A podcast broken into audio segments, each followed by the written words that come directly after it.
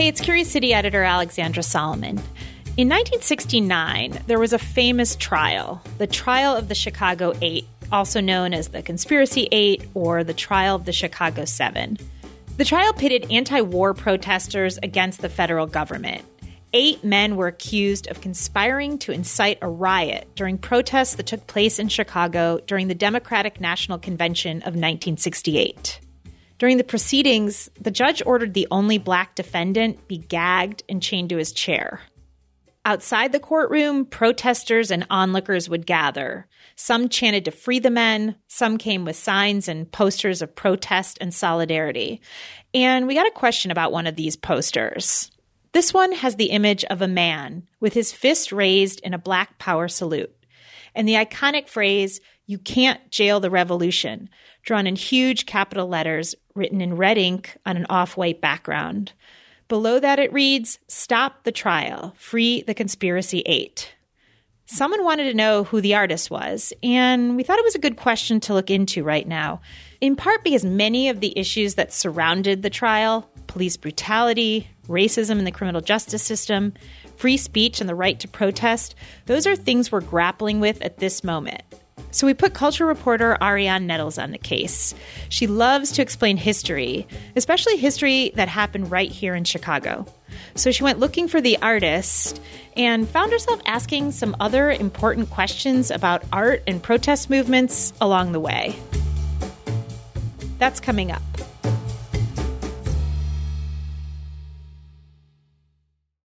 Think on your feet for our Fast and Curious 5K, a one of a kind race hosted by WBEZ and the Chicago Sun Times on Saturday, July 27th at Humboldt Park.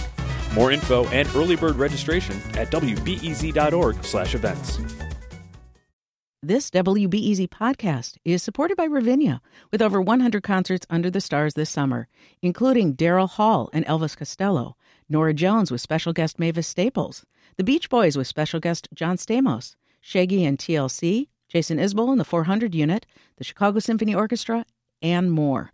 Their 30 acre park is nestled in a gently wooded area. Bring your own picnic or eat at one of the park restaurants. Tickets available now only at ravinia.org. Hey, it's Arionne. Okay, so you heard this poster has two elements text and image. The text says, You can't jail the revolution and the image is of a raised fist in a black power salute. So remember that. I'm going to try to find the artist, but first, I'm going to go back over a little of the history of the trial because you can't understand the poster without it. And later, I'm going to take a look at the intersection of art and protest movements, how images become a part of these movements and move people to action. Okay, 1968, the year before the trial, was a tumultuous one. And honestly, that's putting it lightly. In March, then Democratic President Lyndon B. Johnson pulled out of his reelection campaign. The Vietnam War was his major initiative, and the anti war movement was building strength. But this movement is important for what it fights for. Over 20,000 American soldiers had died. In April, Good evening. Dr. Martin Luther King. Martin Luther King Jr. was assassinated. The apostle of nonviolence in the civil rights movement has been shot to death in Memphis, Tennessee.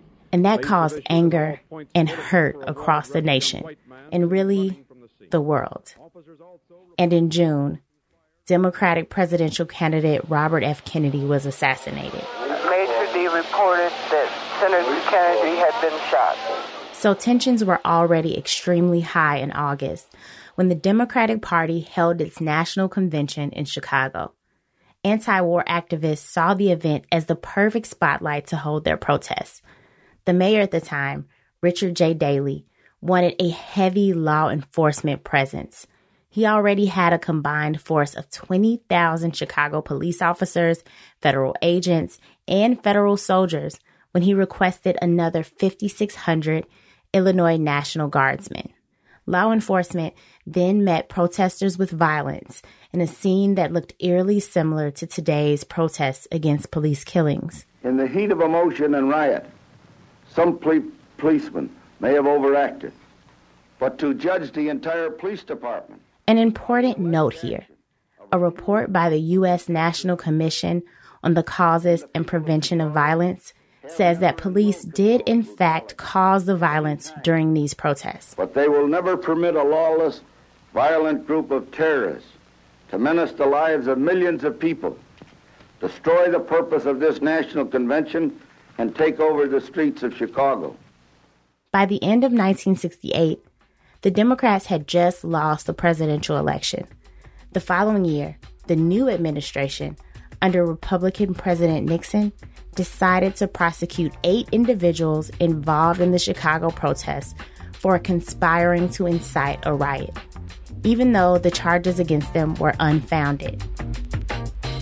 And they also were prosecuted under a brand new law, which had been passed specifically against black radicals crossing state lines to, quote, incite a riot. Historian Jon Wiener is the author of Conspiracy in the Streets The Extraordinary Trial of the Chicago Eight.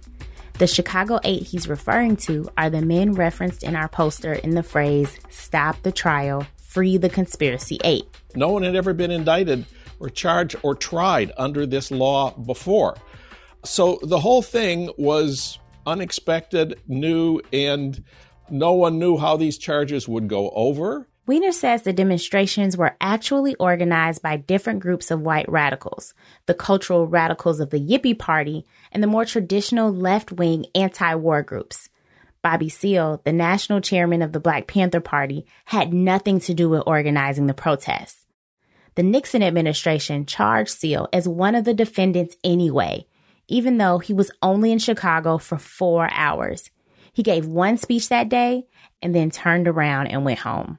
It seems like the only reason the Nixon administration brought Bobby Seale into the trial was to have a scary black man who might influence the jury.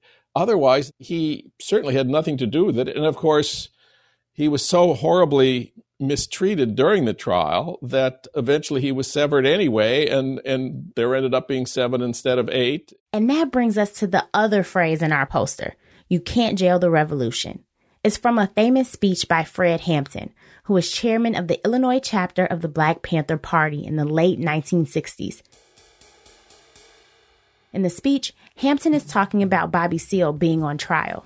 Bobby Seale is going through all types of physical and mental torture. But that's all right because we said even before this happened, and we're going to say it after this, and after I'm locked up, and after everybody's locked up, that you can jail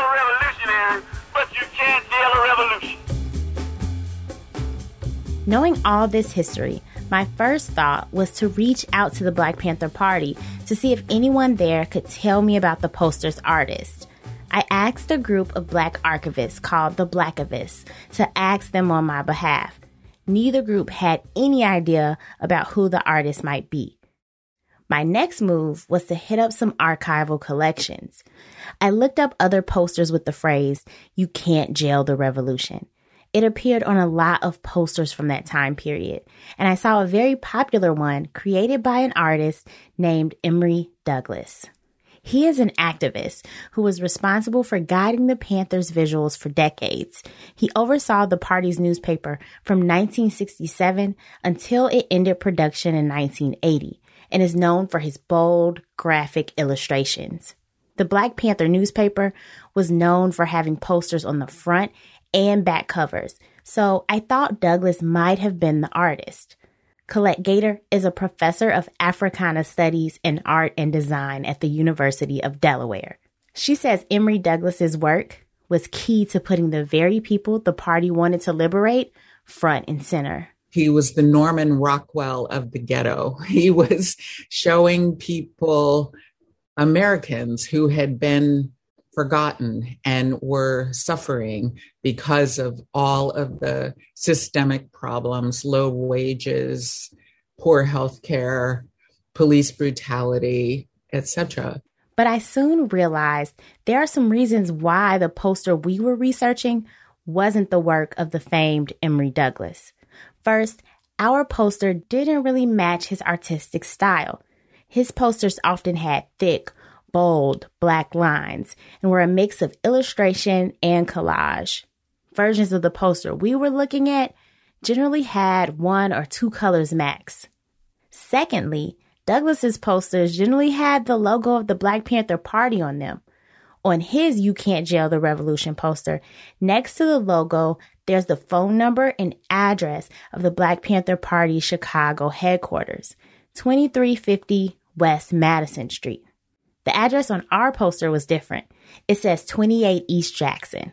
That's about three and a half miles away from the Panther Chicago headquarters. It was Jason Nargis who cracked the code. He's a Northwestern Special Collections librarian, and he dug into the archives for me. Eventually, I came upon a letter to the editor from 1969 in the New York Review of Books. And there's a group that they call themselves uh, the Committee to Defend the Conspiracy. And that group included some prominent writers and intellectuals Norman Mailer, Noam Chomsky, Dr. Spock, Susan Sontag, some really noticeable names. And so they wrote this sort of call saying that the Anti Riot Act, which is what they were using as justification for the trial, was was un-American and unconstitutional, and they called for support. And if you wanted to make donations, that is the address that they gave. So Nargis was able to successfully trace the address back to this group of activists who commissioned it. And he found an archival collection at the University of Michigan that had one of these posters. I saw that in 2008, the curator, Julie Herrada, put together an exhibit for the 40th anniversary of 1968, because that was such a, you know, tumultuous, pivotal, important time in the 60s in, in the country's history. And she is quoted as saying, that this poster is her favorite thing in the collection. So I reached out to Julie Herrada, curator of that collection.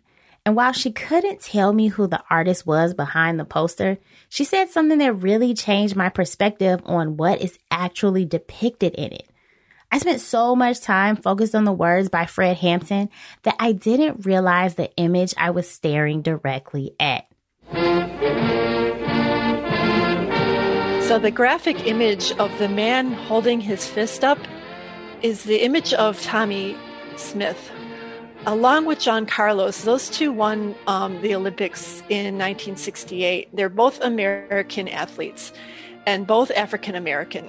When they were standing on the podium in Mexico City to receive their medals, they held up their fists. The right glove that I wore on my right hand signified the power within black America.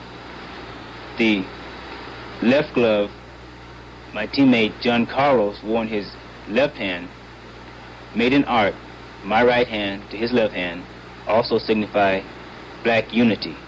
And so that's what that image is. And that image was very iconic and very, very powerful to a lot of leftist radicals at that time. And like Herrada reminded me, it's even more powerful because they both were stripped of their medals because of this gesture. So it was a huge sacrifice to make that statement.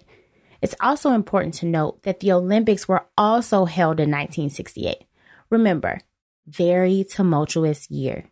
And I love the fact that we don't know who the artist is because that means to me that the artist didn't care about themselves. They were just trying to send this message out. I understood what Julie Herrada was saying. It was clear I probably wasn't going to find the exact artist who created the poster for the committee to defend the conspiracy. The artist didn't sign it, none of the leads I tried had panned out, but the message was important at the time, especially to the many who showed up outside the trial every day. That the eight men were innocent, that they were being accused of a made up crime, that the quote, conspiracy eight should not be on trial. It was clear at the time that the entire trial was an injustice. And this poster was a way for people who believed in their innocence to show that, using the words and imagery that inspired them.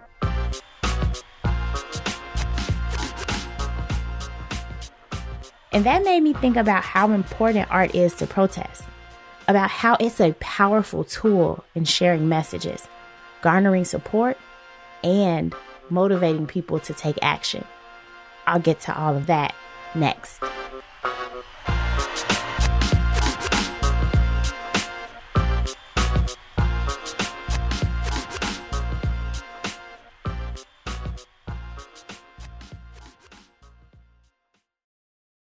Think on your feet for our Fast and Curious 5K, a one of a kind race hosted by WBEZ and the Chicago Sun-Times on Saturday, July 27th at Humboldt Park. More info and early bird registration at wbez.org/events. This WBEZ podcast is supported by the American Foundation for Suicide Prevention. Suicide is a topic that hides in the shadows. It's time we talk away the dark. Learn how to spot the warning signs for suicide and how you can have an open, caring, real conversation to help save lives. Visit the American Foundation for Suicide Prevention to watch the new short film and learn more at afsp.org slash talkawaythedark. Our lives matter. Black lives matter.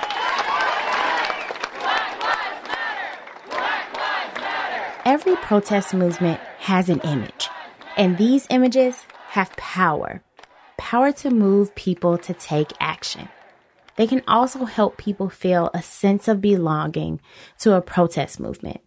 When I think about the start of Black Lives Matter in 2013, I immediately picture the bold words on an all black background, letting the words speak for themselves. Then, after police killed Eric Garner in 2014, there was a new sign I can't breathe. The last words he spoke as officers pinned him down on the ground.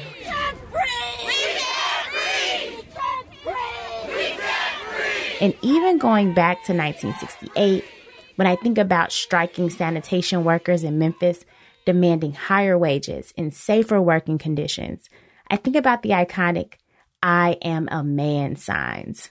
The red letters are all uppercase and placed on a white background the word am is underlined and emphasized.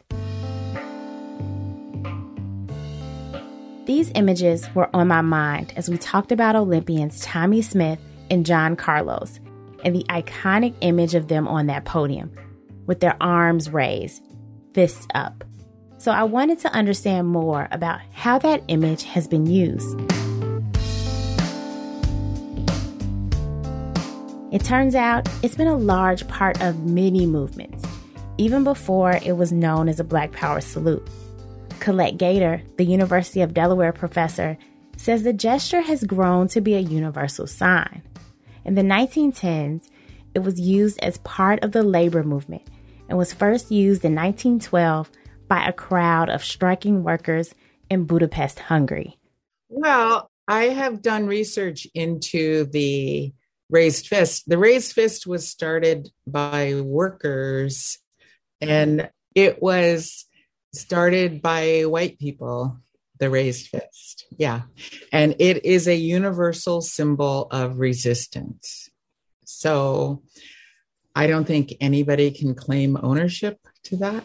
She says how we influence each other is a testament to how art can be shared by people who have similar goals. The other thing to keep in mind is our current ideas about appropriation and copyright, they are contemporary because back in the day, like in the 60s, there were a lot of underground newspapers and a lot of them borrowed art from each other. For example, Emory Douglas made posters that were appropriated by Cuban poster artists. I believe they credited him but they used his artwork. And especially at that time, adapting art to spread key messages aligned with what the Panthers were doing and what the resistance movement was all about.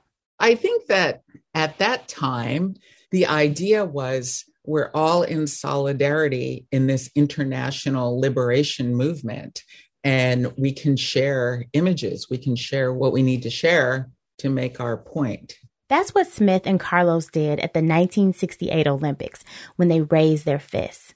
And like curator Michael Rooks explains, that image has been adapted again for what's happening today. Rooks worked with Smith and artist Glenn Kaino for their exhibition with arms drawn. This was an exhibition about Smith's gesture at the 1968 Olympics and includes sculptural installations like one created out of a cast of his arm raised in a fist. Glenn is really interested in taking a deep dive on what that gesture meant at that moment, where it came from, and how it means today, how it, it functions today. and it functions in Colin Kaepernick taking a knee, and for athletes across the world doing the same thing. It's not a raised fist in this case, but it's the same, means the same thing, and it comes from the same place. And it's something so powerful that it continues to take shape in different ways.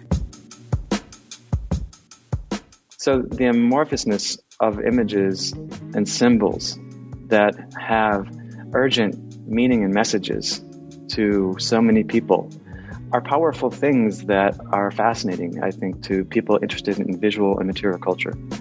Glenn Kaino, the artist who worked with Smith, says what made this exhibit unique was the fact that he had the chance to work with him, because artists don't always get to collaborate with those who've inspired them. A lot of artists have mined both the iconography, sometimes the words, sometimes the scholarship of our cultural heroes, oftentimes with obviously crediting them because it's it's it's very transparent and obvious that they're citing these people. But then if you go back and look in terms of what the actual partnerships were, you know, you say, well, the person who sacrificed to go make that original source material didn't really participate in the remuneration or any of the benefit that the artist might have gotten for themselves throughout the course of making their art, you know, and I didn't want to do that at all.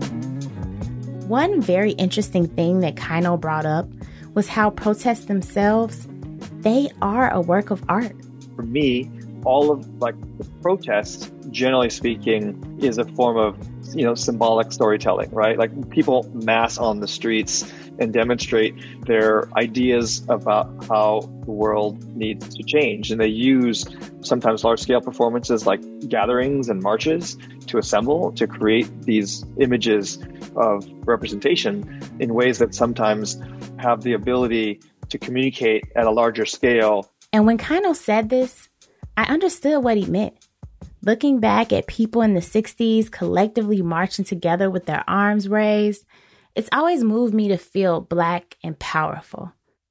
In 2013, when I first saw large masses of people take the streets together to demand that black lives, lives like mine, do matter, it was just as moving.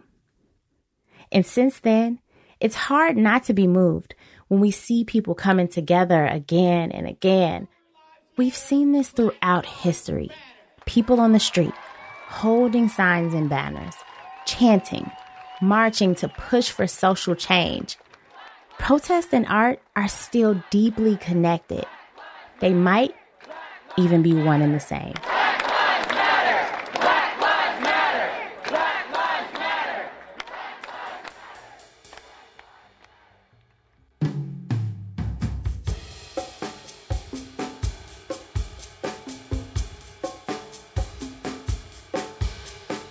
Thanks so much to Arionne Nettles for her reporting for this week's episode.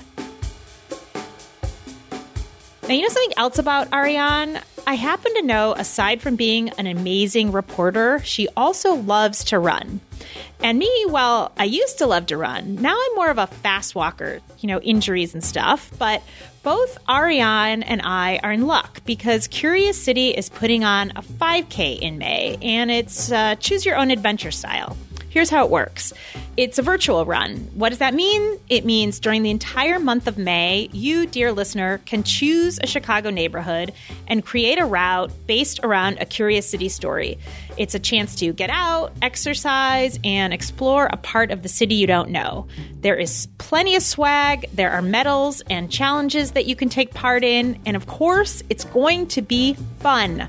To register or learn more, go to wbez.org slash 5K. That's wbez.org slash 5K.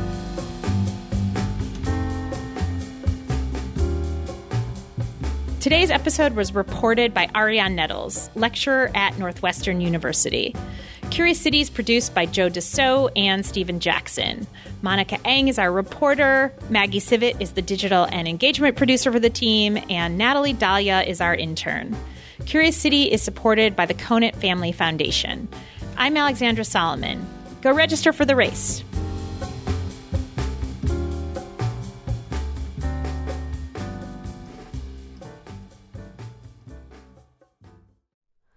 Hi, it's Terry Gross, the host of Fresh Air.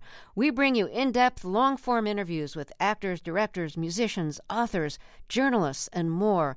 Listen to our Peabody Award winning Fresh Air podcast from WHYY and NPR. Thanks for listening to the news live on WBEZ and NPR. The WBEZ stream sounds great in the kitchen on your smart speaker and anywhere on the WBEZ app. Listen every day.